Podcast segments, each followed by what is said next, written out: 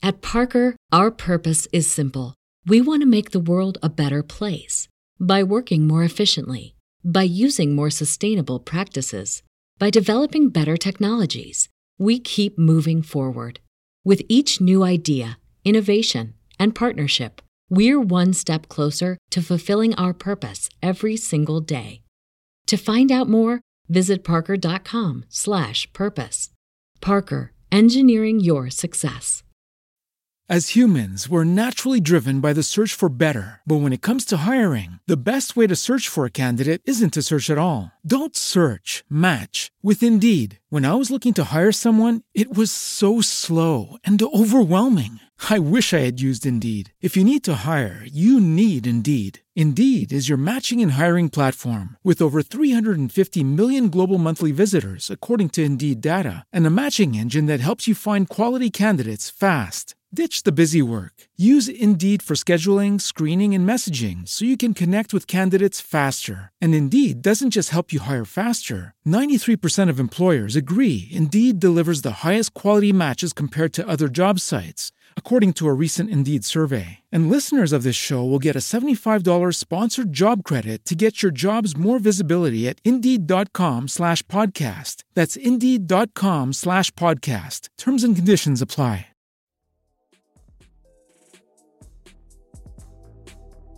On today's episode, I got the opportunity to talk with my good friend Liz Forkin. Liz is the founder and CEO of an amazing ethical fashion brand called Sseko Designs. Not only is she an incredible business person, but she also speaks all over the world. She's been featured in Bloomberg, she's been on Shark Tank, she's earned numerous awards, and she's also got a new book coming out in October called Beginner's Pluck. We were kind of all over the place when we talked, but I wanted to hear about her book. I wanted to hear her thoughts on Preachers and Sneakers, but also I wanted to learn more about ethical fashion as a whole and why we should buy with intention instead of just the cheapest thing out there. I got a ton out of our conversation, and I hope you do too. Okay, here's my conversation with Liz Forkin Bohannon.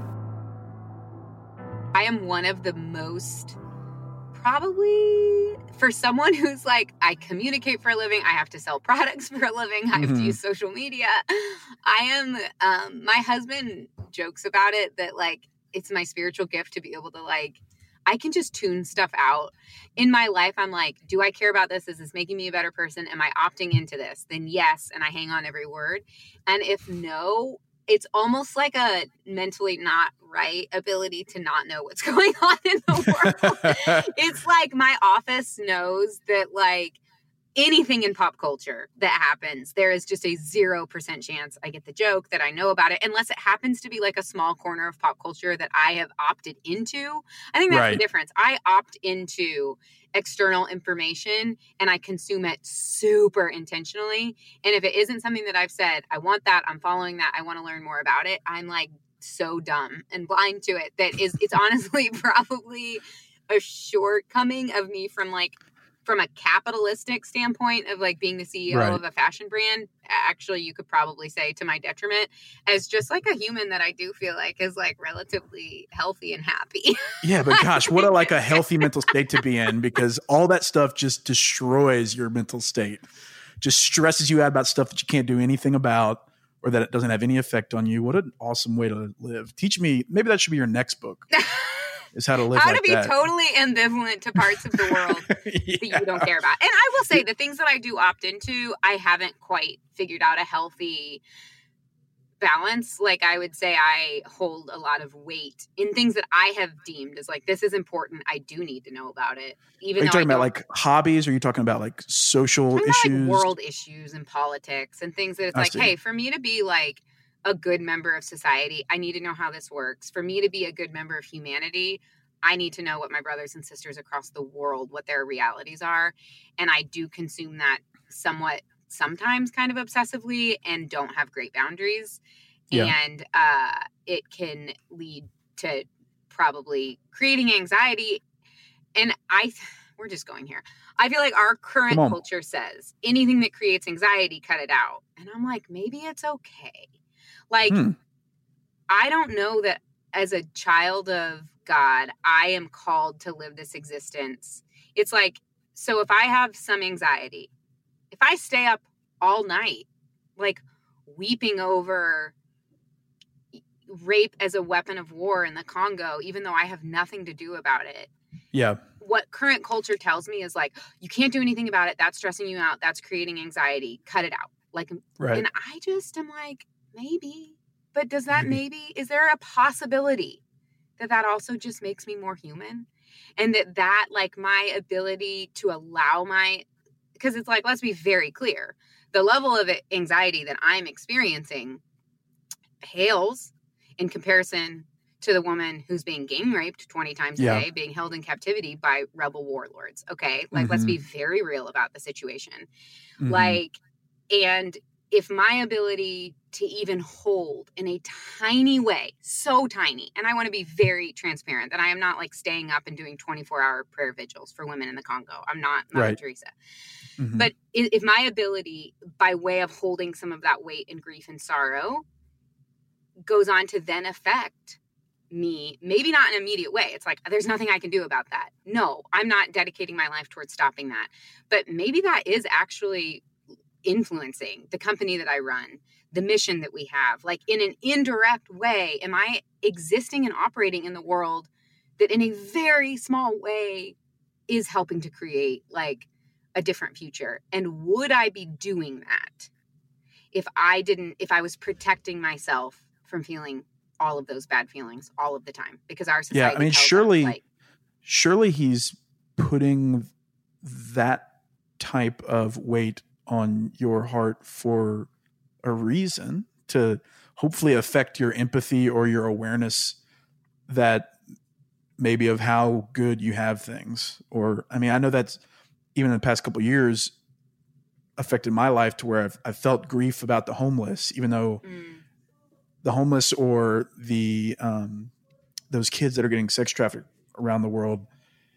Like yeah i can't change the massive issue of it myself i don't think but i think that he's put those things in my heart to hopefully grow in empathy awareness like how my worldview has shifted so that i can maybe appreciate the things i have and also move to a place where i can be more generous mm. in mm-hmm. organizations that help that type of thing. Like yeah. I'm sure that he puts those type of things on our heart for a reason, and it's a long term play.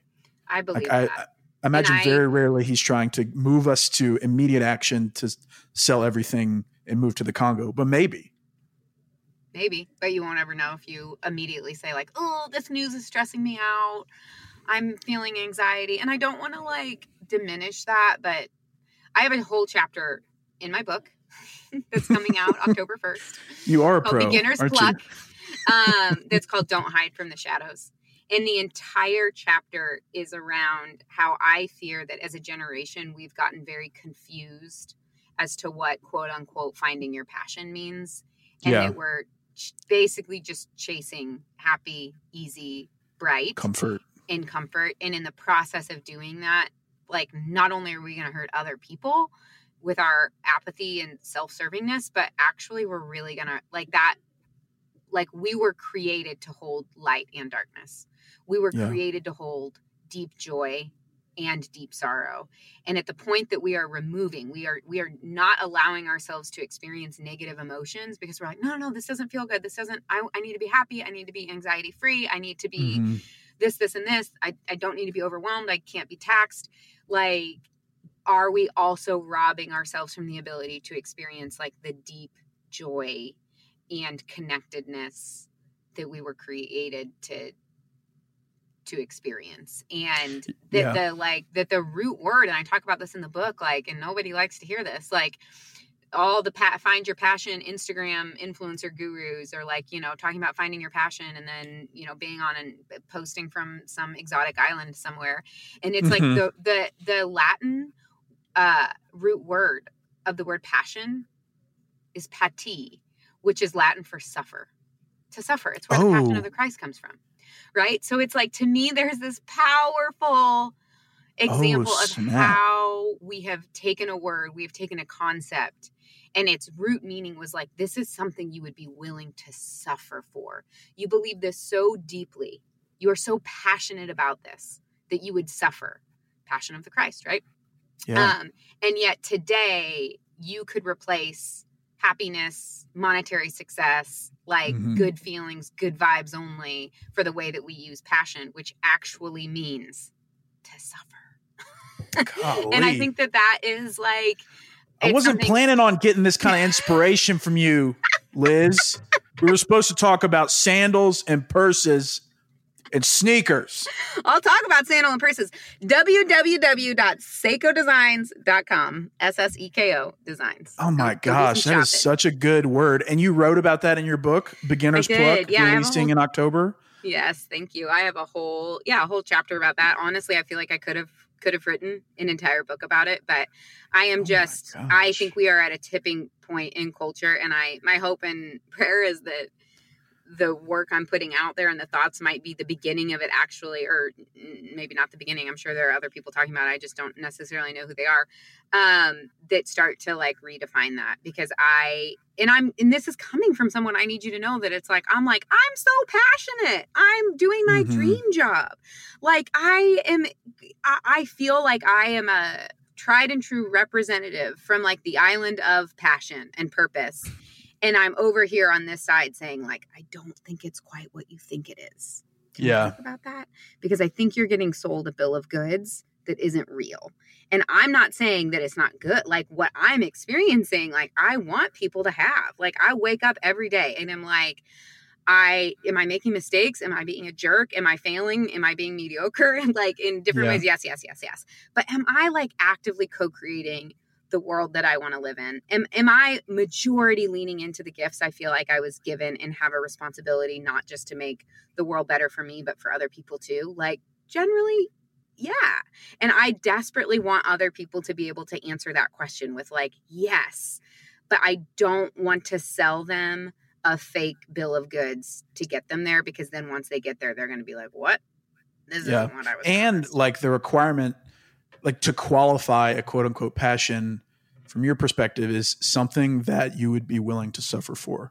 And so got it. So like people listening now hopefully and i'll do a more polished intro of you and what you're doing with sseko but people listening now like you run an ethical fashion brand that helps uh, college age girls in uganda attend college right? Correct. Yep. So we have a nine month work study program. So women Mhm. graduate from high school. They test into college because they're brilliant and top 5% of students in the country. And I have nothing to do with that.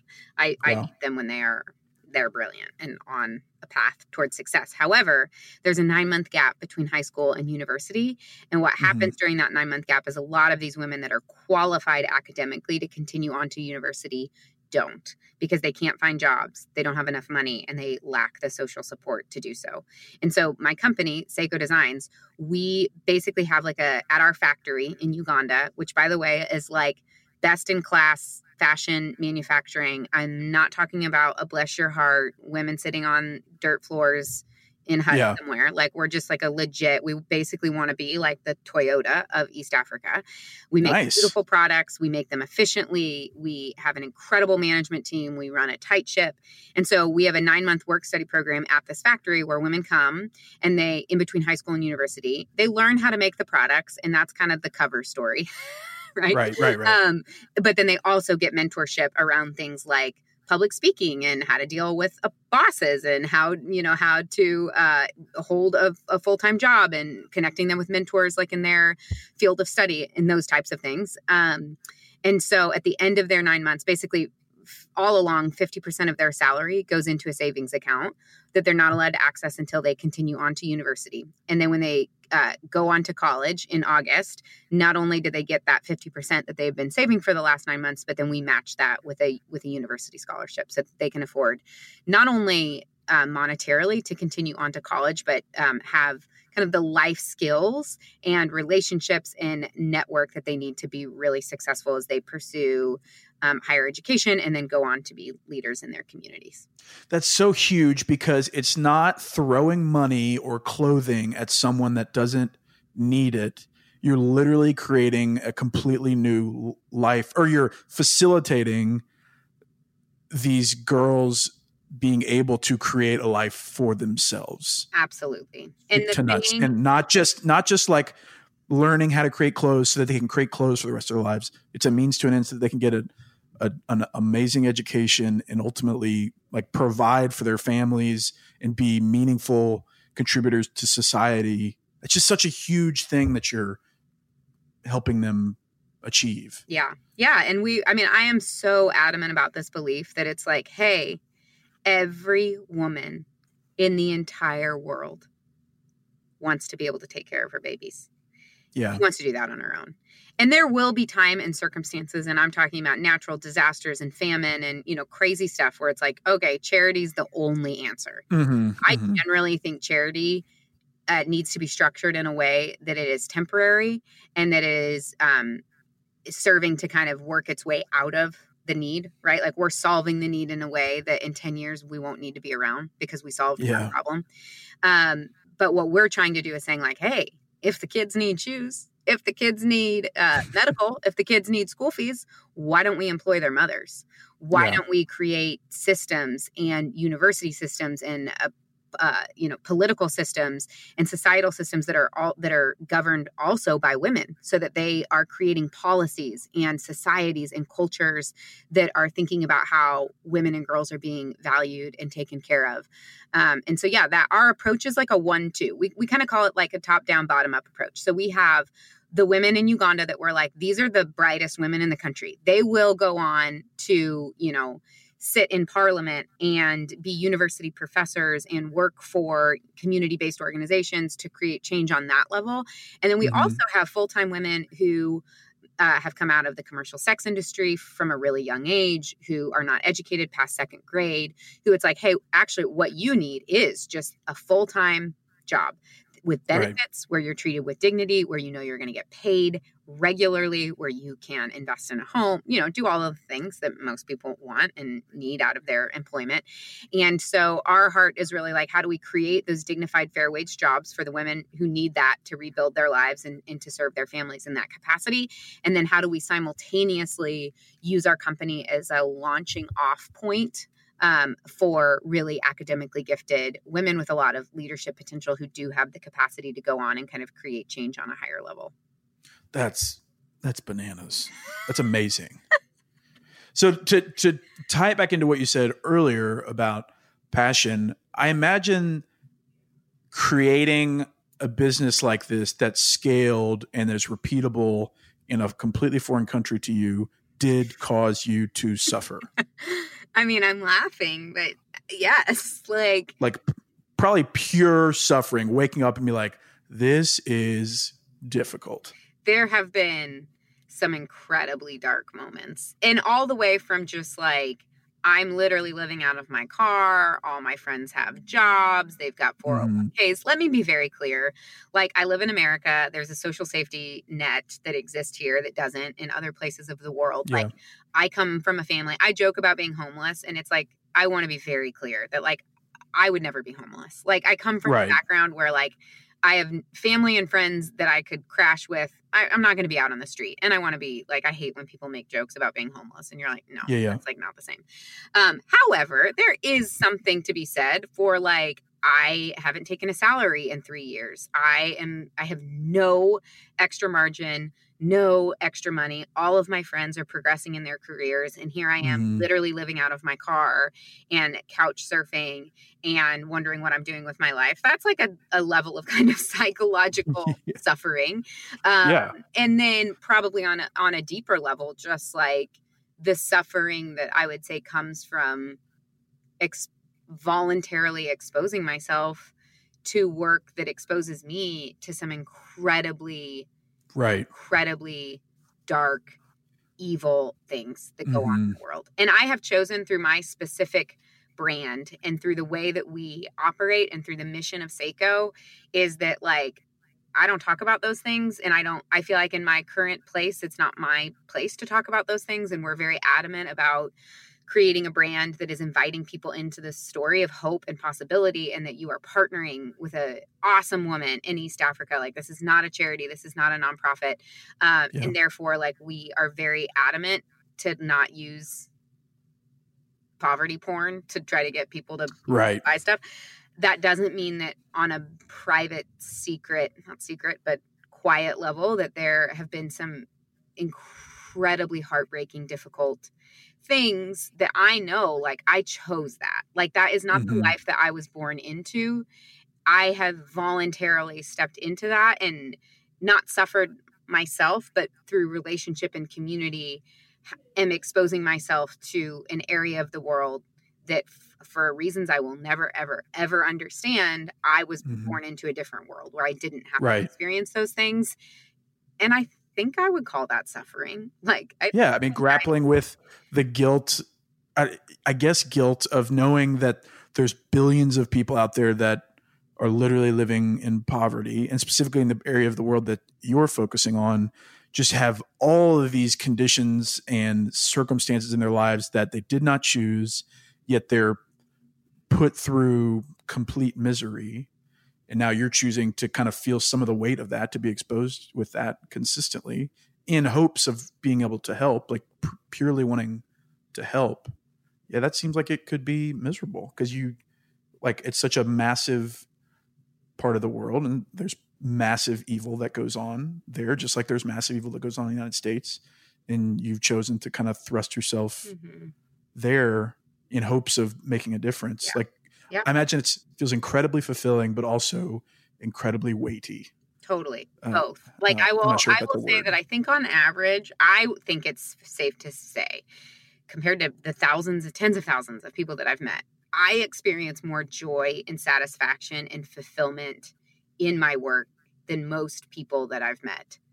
I also think yeah. I experience more sorrow, anxiety, grief, questioning than a lot of people do. And i think that that's kind of my point in the book and this there's only one chapter about it. Again i think i could have written a whole book was mm-hmm. like i think i get the former because i i am subject to the latter. And i don't necessarily know if you get both. Uh, right. sorry i don't necessarily know if you get, get one, one. without the other. Exactly. Yeah. I'm very jealous of you. I mean that's i think that's what most of us are fighting for is to to wake up every day and feel like, yeah, I'm I'm pretty good with what I'm doing with my life. like I'm pretty good with the job that I'm working at. And I mean, I imagine the, the majority of people don't feel that about their they job. Don't. It's the whole reason, frankly, that I wrote the book that I wrote because I am constantly having people saying that to me and reaching out to me and saying, "How do I do this?"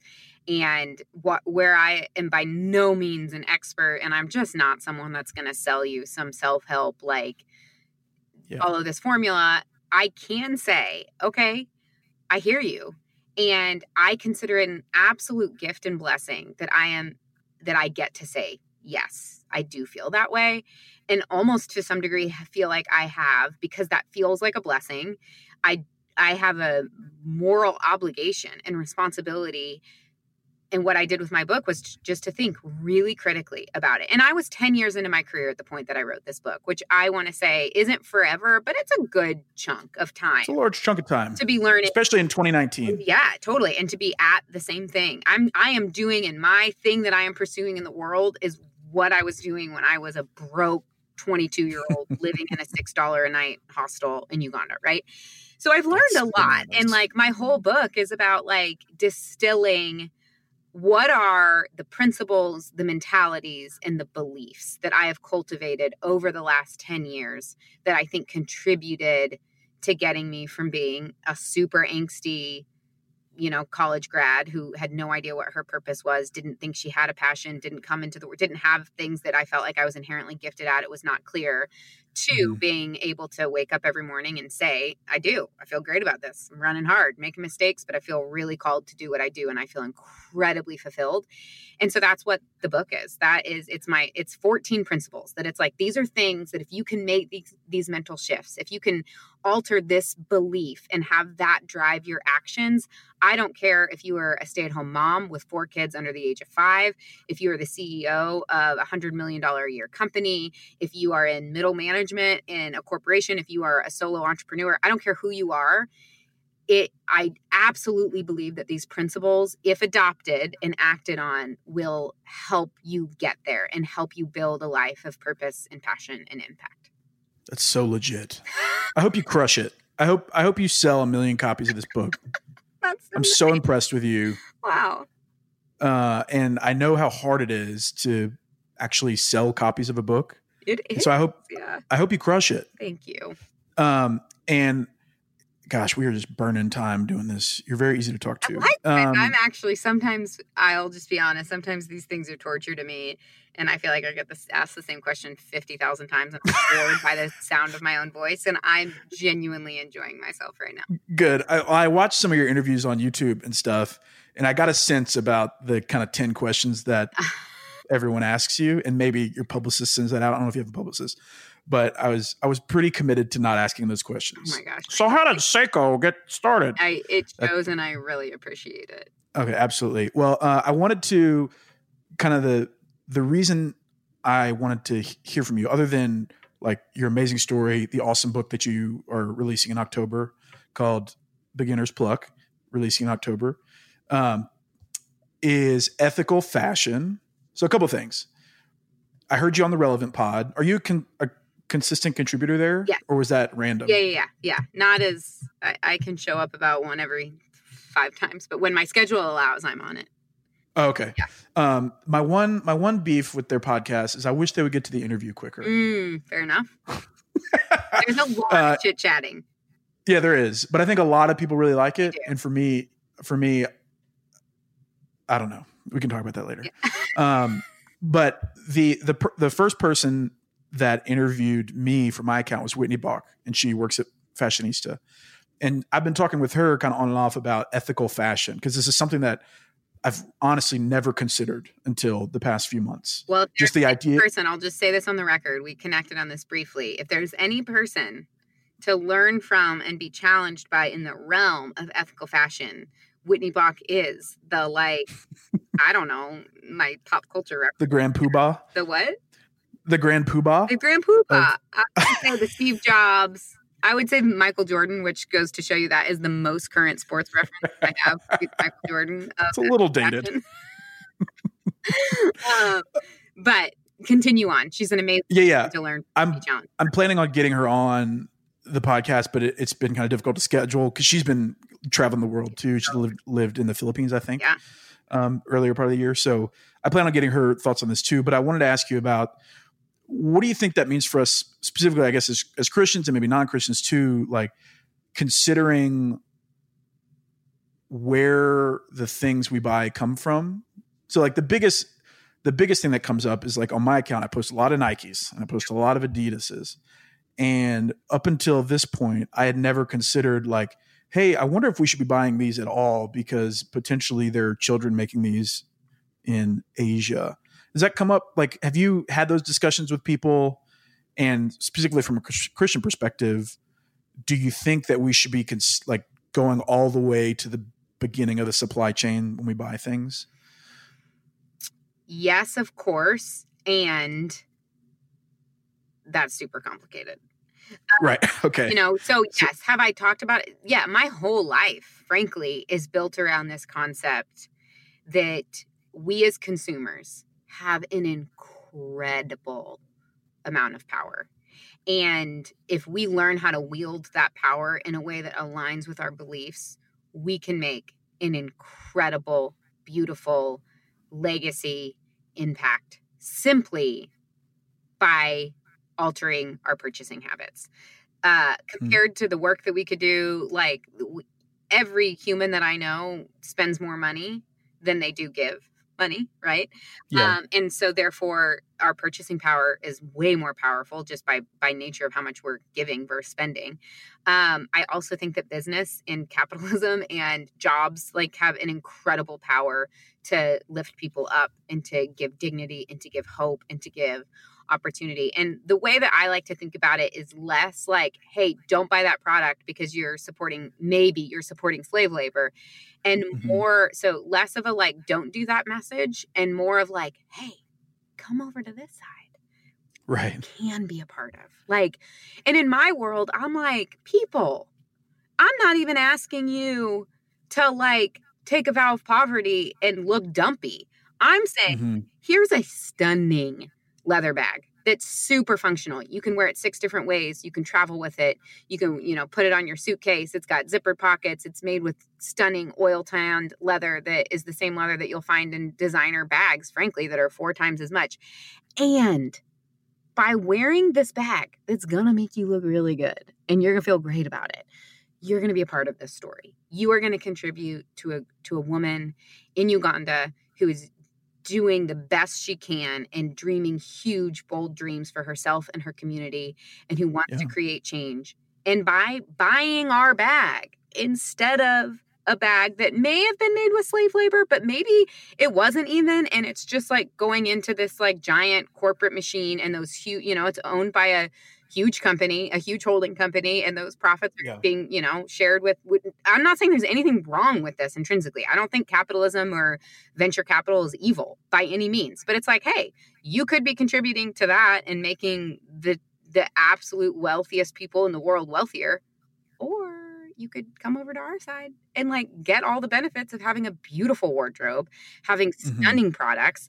And I will say, like, the monetary value of waking up in the morning and putting on clothes and carrying bags. And when you see that product going, oh, this is cool like and now i'm thinking about josephine who is a mama of three and i know that she lives in uganda and i know that because when i bought this bag it was you know signed with her name and i'm not even saying you're having this like super conscious thought every time you pick up your bag but it it changes the human spirit to get dressed in the morning and to say like ah, i'm a part of something that i'm proud of and uh I that is my invitation more than my challenge of like rid yourself because I think frankly it is it gets really difficult in some of those huge companies that you named like there is really big eh, efforts in attempting to clean up the supply chain and to be held more accountable and we're seeing a really we are seeing a significant shift in the marketplace we are way far away from it being awesome but I do think that it's moving in the right direction.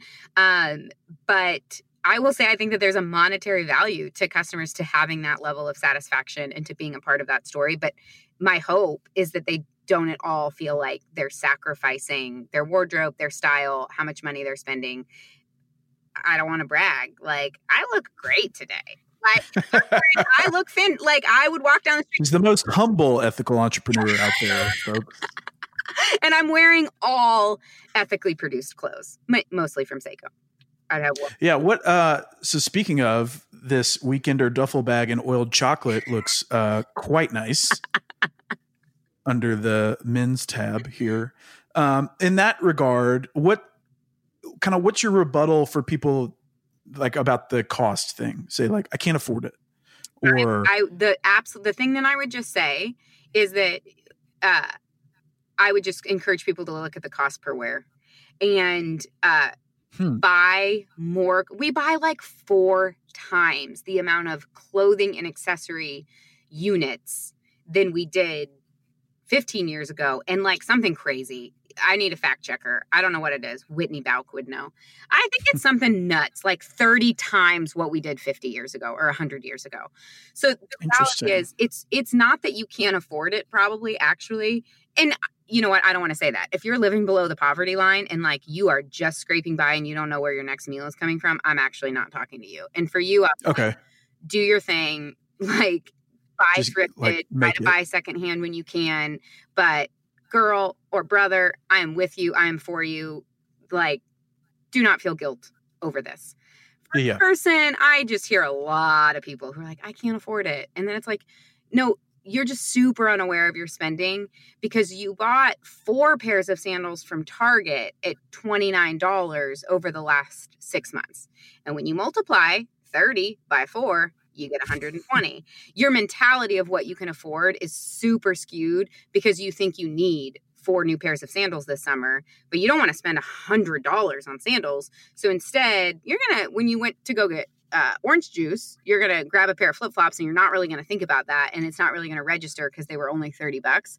But I really bet if you sit down and get real, real about your budget and your spending, and you look about how you're spending your dollars, if you shifted that exact same amount of money and was super intentional about what do I need in my wardrobe? What am I actually going to use? And you bought products specifically like Sseko that are like these, you know, we have people that have been wearing our ribbon sandal is our flagship product. It's got like a leather mm-hmm. base and then these interchangeable straps.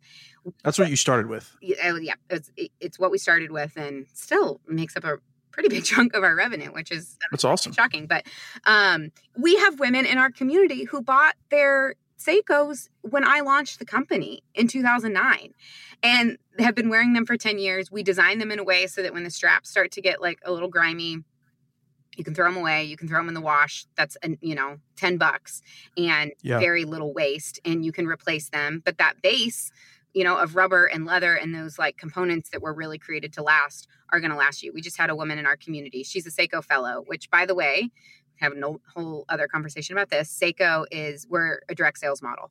So we work with women in their community. We used to be a wholesale model. We now no longer sell through stores and instead we only sell through uh, female impact entrepreneurs. So okay. they sell the product to their community. They share the story, they style their friends, they earn an income.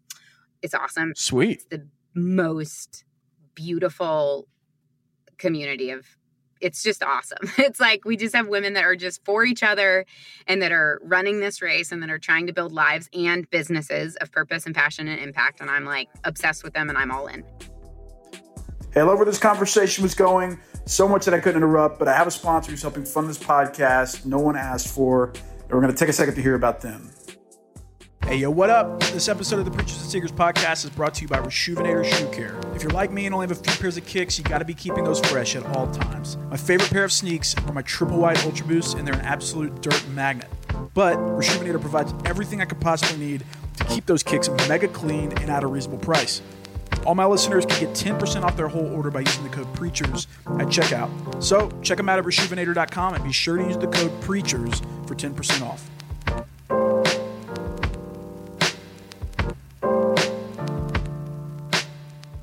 it's helpful to have it's helpful to have a sales force quote unquote that are also brand oh advocates oh my for gosh, you it's the best ever I mean, I imagine that's incredibly effective for you.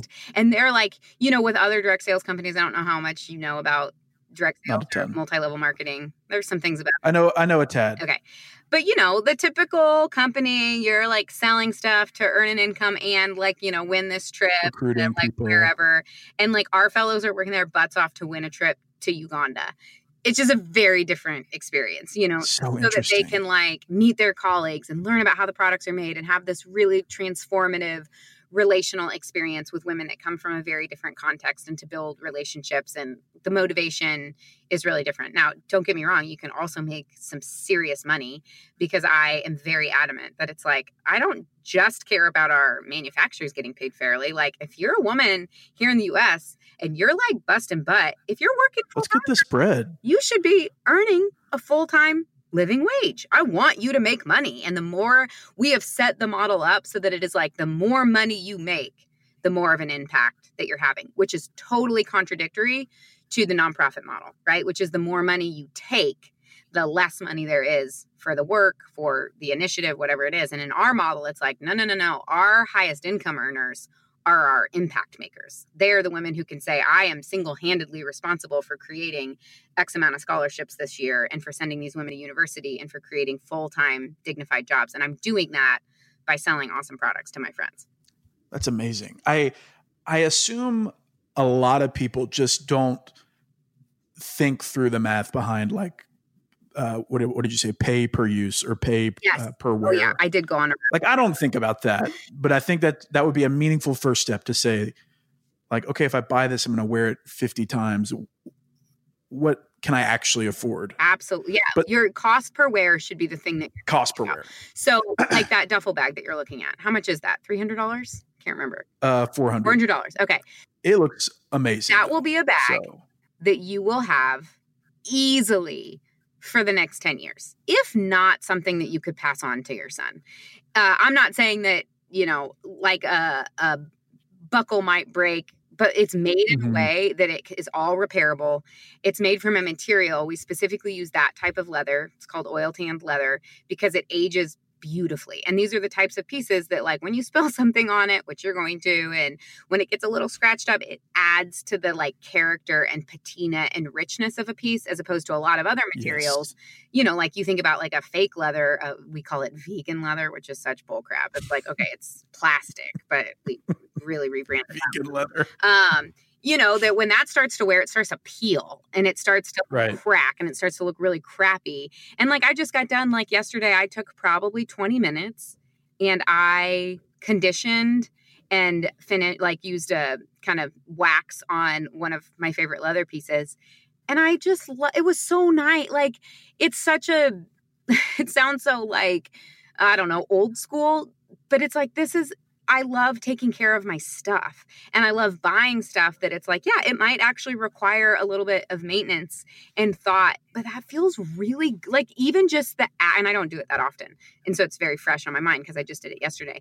Like the act of taking care of my product and like conditioning it and taking care of it. I'm starting to sound very Marie Kondo right now and like taking it. the joy that you find. You know, like, um, but like I think that like I that aligns more with who I want to be. And this maybe this sounds crazy that it's like, yeah, it's not a person, but it's like that's who I want to be in life. I want to be somebody that takes care of stuff and people and hearts and minds and like I maybe people will disagree, but when we as a consumer are like, get it, consume it, throw it away, move on to the next thing yeah. as fast as possible, that changes this our spirit. And I'm not going to say, well, if you buy fast fashion, you're going to treat people like crap.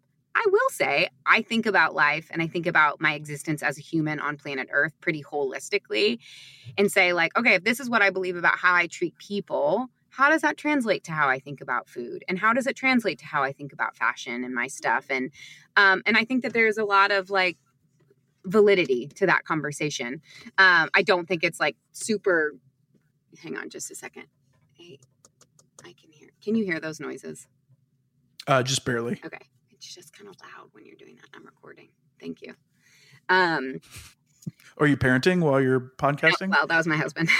Oh, he's working on uh, getting our internet set up, which I'm super grateful for, and you're awesome. um, so what a saint. um, okay, yeah. So that being said, I think these principles of how we think about ourselves as consumers and as humans, and you might not, you really might be in a place where you can't afford it, but you might be like probably more people are than not someone who just needs to slightly shift how I'm thinking about spending the pieces that I'm willing to invest in, how I'm going to take care of it, um, so that I can build a wardrobe that is reflective of my beliefs about the world. And for us yeah. at Sseko, our belief about the world is that we are all co-creators and we have the potential to build a just and bright future and that we are all deserving of dignified opportunities. And so I think that's so fair, like such a fair ask of people to say, "Hey, at least consider why and what you're buying." Like at a minimum, just consider the impact of why you're buying something and how you're going to take care of it. The issue for me is the moment I spend more than $30 on something, I'm just going to spill food on it. Any shirt, any shirt that I buy, I'm just going to get it stained the first time I wear it. So maybe that's it is, and honestly, personal problem. apparel and things too. But it's something. One of the reasons that I'm obsessed with leather is because of that. It's like I'm a mom, and I have a leather diaper bag. There are so many women that look oh, at that, like that's crazy. You're going to spill milk on it. You're going to get poop on it. Like you need to be able to throw it away in six months.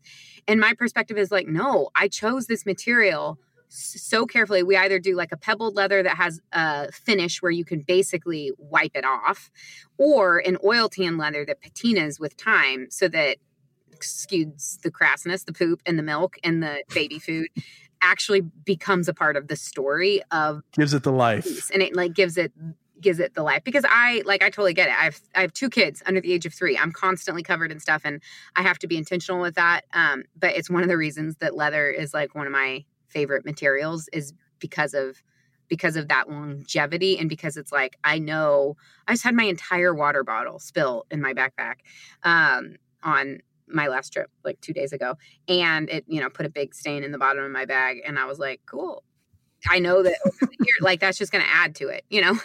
Um, and so I think that that, like thinking about the materials that you're buying and like where will it wear well? Will it have longevity is a very legitimate part of the conversation. And I probably will never be somebody. I will, I think, let's mark my words here on this podcast. Like, I'm probably never going to be anybody that pays a hundred dollars for like a white t shirt that needs to look and stay really crisp and white. Right. like the high fashion level t-shirts and stuff. Right. I think I think I really like your perspective on leather and why you buy things, and I think it's convicting to me because I I've gone to TJ Maxx a million times and just bought a bunch of crap, only to either outgrow it or wear it a couple times and then stain it and throw it away. I think it's Mhm. it's worth considering And the impacts of all think that. about who you're benefiting, even if it's not doing anything wrong. Like, do you feel awesome about contributing to like the investors of TJ Maxx? You know, like, no, but I like if you it will change you like when you think about like when i buy stuff off of etsy or i you know have a I just got um, a new set of mugs from a local ceramics artist and she's a female Sweet. owns her own business here in portland oregon and i can legitimately tell you her name's margaret margaret and bo look her up on instagram stunning stuff Okay. i can legitimately tell you when i wake up in the morning and my husband makes me pour over coffee and i'm the luckiest woman on planet earth Stumptown. uh, no, it's way better than Stumptown. It's called Roseline, which is the best coffee in Portland. It's not as like Okay. sexy. Uh, people don't really know about it as much as the other ones, but no, it's it's the best, best, best. Hashtag Nice. them up too. We'll But when I put my coffee in her mug, I'm like, I just feel good about it. I like think about her and that she's a woman and that she's this beautiful little garden. She's like doing her art and she's like pursuing life in like a way that I admire. And like I get to be reminded of that when I like look at my mugs in the morning. And like I like that. Like that is so much better than the than the what I get when I pull something out of my closet that I bought on clearance at like Marshalls um, yeah. even if we're not even talking about like this like intense ethical moral huge issues like frankly like just like it's just a better way to exist like it's happier Yeah. it's better you know I, I saw somebody post on instagram once like every time you buy a product from a small business like someone does a happy dance and i loved that it's cheesy and it's kind of trite but it's actually true like you get to be a part of helping someone pursue their own passion and actually make a living out of it and send their kids to school and hopefully get to vacation a little bit with their family that year and like i, want to do that that's fun That's I mean that's that's getting up to be Marie Kondo level living. there, Liz. But maybe that's how we should all be living. Uh, I want to be respectful of your time. You've uh, we've gotten lost in this whole conversation, which is awesome, which is a good sign. I wanted to quickly ask you about preachers and sneakers yes because you had a cup. I, the reason I reached out to you after the relevant conversation was that it felt like you were at least giving me a little grace in kind of how I was portraying things versus some of their other perspectives there, which I get why they have their perspectives. But I just I, I just wanted to get your quick take on what do you think about this whole people being upset about some of these pastors wearing, you know, sneakers that could be resold for five grand or that are or like the Gucci stuff that retails at five, six, seven hundred dollars. What are your what are your thoughts on that? Or is it an issue at all to you? yes i think it, i am eh, very put off by it because one like i think my first thought is the like the ethical fashion component of it of like man you all have influence you're standing in front of thousands of you know in front of thousands of people who want to buy and wear what you wear here's just like a way that relatively easy you could use your platform and influence to literally change lives and instead you're like making Gucci, who's probably owned by I don't know LVMH or like some huge venture capitalist like Mm-hmm. conglomerate richer. That just feels like a bummer to me. Um, that it's like you stand for a certain set of principles for some things, and then yet like the way that that translates into your life isn't necessarily consistent. And I say that in a way of going like, no one's perfect, and I don't think that just because you stand on a stage you should you know like be lambasted or go through you know 50 points of like how, do you know how every single thing you made was possible? But it's like at the point i do think with great privilege comes great respons—great responsibility. And like i Mhm. am such a tiny fish. I'm so pathetically small in my level of influence compared to most of these people and yet even still i think about that. I'm like how what is this saying to the people that do look to me? Like is this an is this a behavior i want to encourage them? I think a lot about you know the the call in scripture that it's like it's not even necessarily all the time about right and wrong. It's about like what's best? What's most edifying? What's like yeah. most helpful? And i would say standing in the house of god wearing $1200 sneakers i don't even care if you didn't pay for them. Like is it the best is it the most edifying is it the most glorifying is it the most uplifting and do mm. i think that you should go to hell or lose your job or like because you aren't like no but are we allowed to ask, like, could we do better?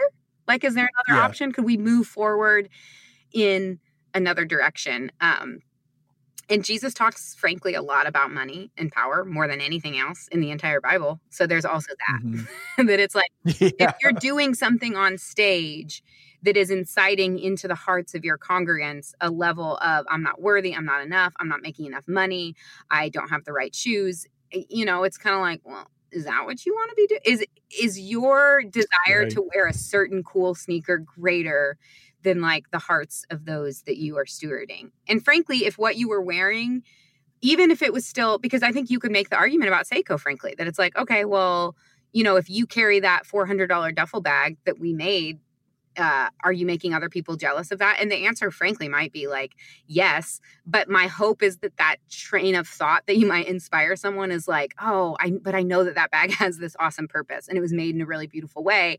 And maybe I can yeah. think about my spending in a different way. Or if and when I do ever make that money, I would like to be able to spend my money in a way that not just glorifies myself and my own image, but also contributes to this like greater story. And I think as leaders, Dang. that's the process that we need to be thinking through. Like, if I want people to follow me, I need to follow that logic out and say, like, so if I'm doing something, do I want everybody else to be doing it? And if the answer to that is yes, then like, great, go forward in it. If the answer is like, well, no, I don't want that, I think you should probably pause and like maybe think about your actions a little bit. As a as a founder and CEO in your own right, have you have you dealt with that tension yourself? So like I kind of as as we're talking through your company, I've thought like have you run into some of the same type of criticism basically saying, "Hey, you're selling this stuff, you're probably getting rich off of it. Yes, you're helping other people." But have you ever had to consider like, "Hey, maybe we shouldn't buy the BMW versus the Suburban or any level of that type of hey you know what i life choice say to that is like you should ask me maybe in another 10 years Frankly, I'm just being very real. Like I haven't seen your financials, so I have no idea. And we're just at a place in our business where we're so much more excited about growing our company and growing our impact than we are making a lot of money. So it's like we take what we need to take, we put everything else back into the business.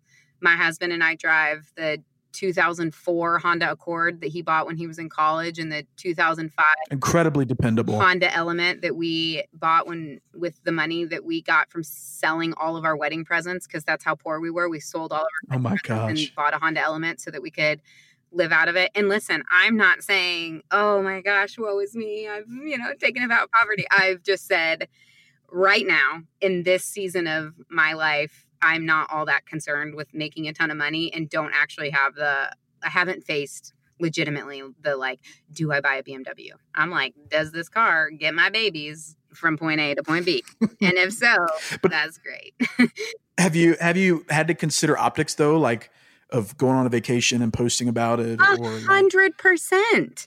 And I am so you think that's a valid critique yes, of absolutely a public and I will tell you the life that I am living, the money that I am spending compared to some of these mega pastors from what I've seen, primarily, frankly, just from you. out of the world. I follow you. And then thank you. So you are like my window into this world. I you're, you're welcome. At like a one one hundredth of the level. And yet, like okay, so here's here's an example. I'm crazy, crazy about free stuff and like working the system when it comes to like credit card points. Crazy about it. My husband okay. with me yeah. everywhere we go.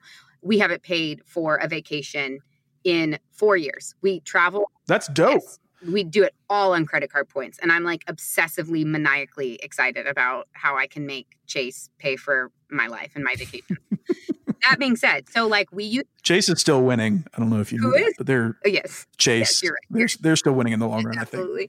Well, it depends what your definition of winning is, but yes. Um, you're right. I so we just went, I think I don't know, maybe in like March, we took our boys and we went to Mexico. It was only 4 days, but it was great. We needed it. We stayed at a super Yeah. nice resort all with points. Like we never would have paid that money if it was just like out of Mhm. pocket, but we had points that we needed to spend. And when I was there, made a super conscious decision to like I'm going to post pictures of me and my family on the beach because my kids are very cute and they're even cuter on the beach. But like do not feel the need to, to to show everybody where I'm staying because it's like I didn't pay for this. I'm not spending Yeah. couldn't have even critiqued me for how I was spending my money.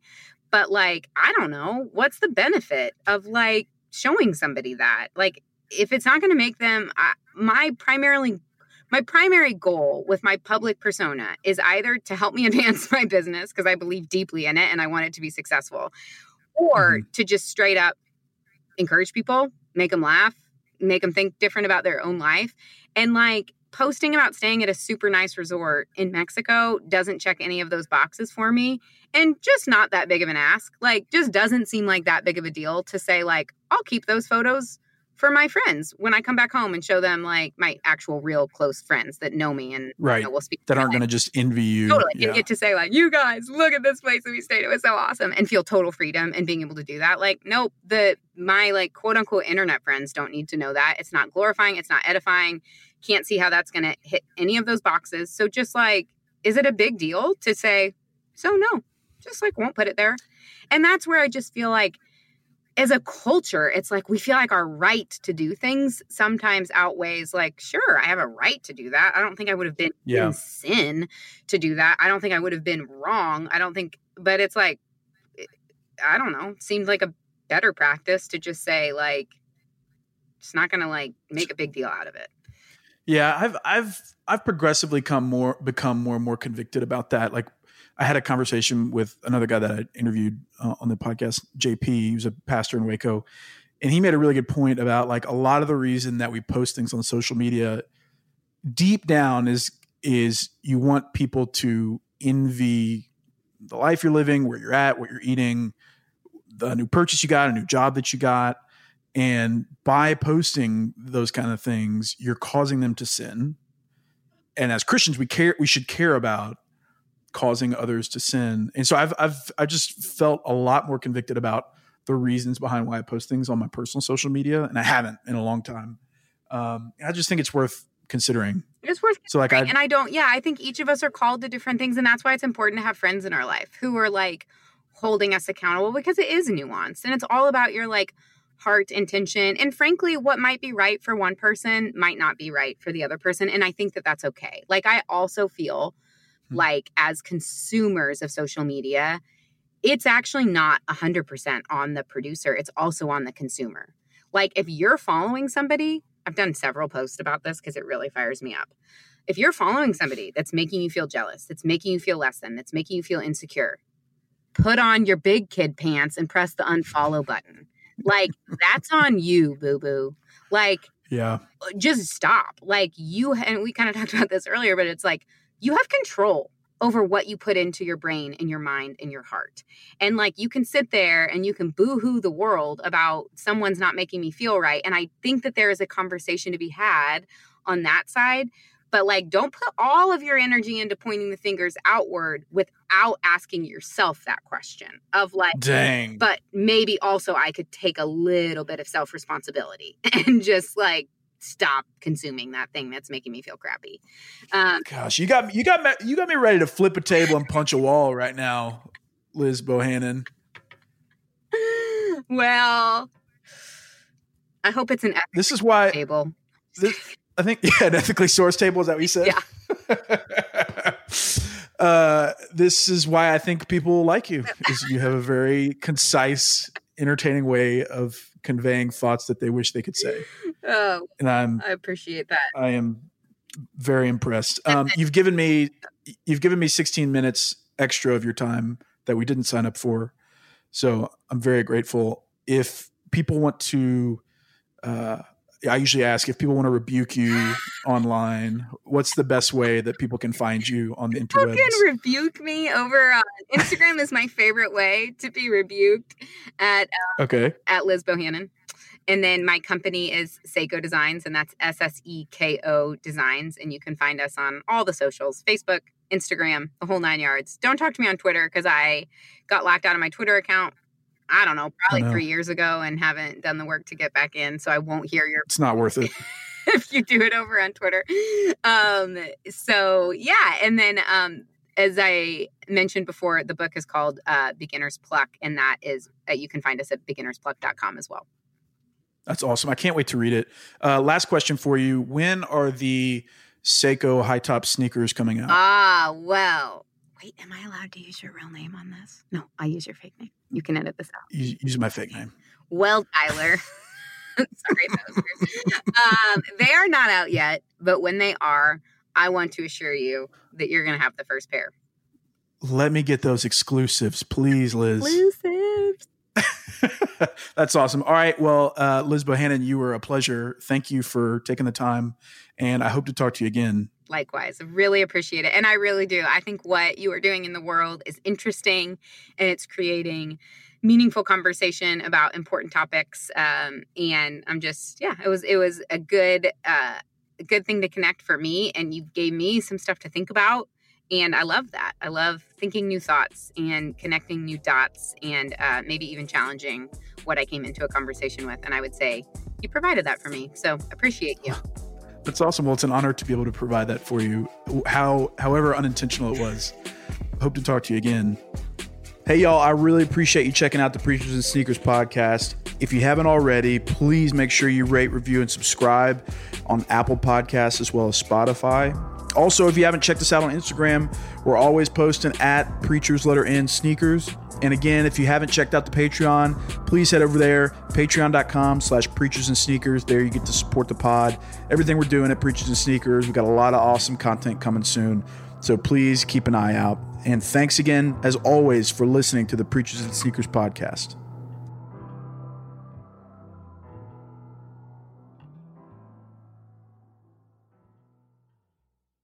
At Parker, our purpose is simple. We want to make the world a better place by working more efficiently, by using more sustainable practices, by developing better technologies. We keep moving forward. With each new idea, innovation, and partnership, we're one step closer to fulfilling our purpose every single day. To find out more, visit parker.com/purpose. Parker, engineering your success. As humans, we're naturally driven by the search for better. But when it comes to hiring, the best way to search for a candidate isn't to search at all. Don't search, match with Indeed. When I was looking to hire someone, it was so slow and overwhelming. I wish I had used Indeed. If you need to hire, you need Indeed. Indeed is your matching and hiring platform with over 350 million global monthly visitors, according to Indeed data, and a matching engine that helps you find quality candidates fast. Ditch the busy work. Use Indeed for scheduling, screening, and messaging so you can connect with candidates faster. And Indeed doesn't just help you hire faster. 93% of employers agree Indeed delivers the highest quality matches compared to other job sites, according to a recent Indeed survey. And listeners of this show will get a $75 sponsored job credit to get your jobs more visibility at Indeed.com slash podcast. That's Indeed.com slash podcast. Terms and conditions apply.